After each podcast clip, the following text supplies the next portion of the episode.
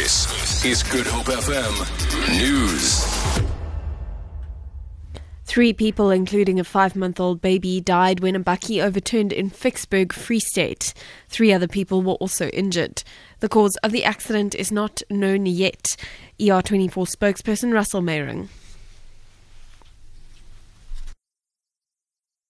ER24 paramedics arrived on the scene and found the bakkie lying on its side on the gravel road.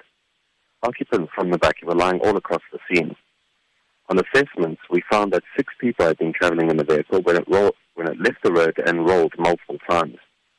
Two lifeless bodies of a male in his 40s and a five-month-old girl were found lying 20 meters away. Unfortunately, both patients had already succumbed to their multiple fatal injuries prior to the arrival of paramedics. Four other patients were found lying some distance away, two of them critically injured. SACP Deputy National Chairperson Thulas Nxesi says employers have found a new source of cheap labour through the employment of foreigners. He says the use of foreigners is especially prevalent in sectors such as hospitality and construction, where employers exploit their often desperate circumstances. Nxesi says this practice must be stopped. South African workers know the rights, they will demand the basic uh, conditions of employment, but with the workers who are so desperate, who have been compelled by the political circumstances from their own countries, they will take anything. They will settle even if they say, we will give you 50 rand a day. They will settle for that. Several events have been taking place since yesterday to work up to the celebration of Africa Day tomorrow. The continent celebrates Africa Day in commemoration of the founding of the Organization of African Unity, now the African Union, in 1963. It is expected that the recent xenophobic attacks will feature in many of the events. Social commentator, writer, and academic Professor Pitika Ntuli says there is a common African identity, but the continent should, however, first be mentally decolonized we have decolonized uh, Africa politically, uh-huh. right?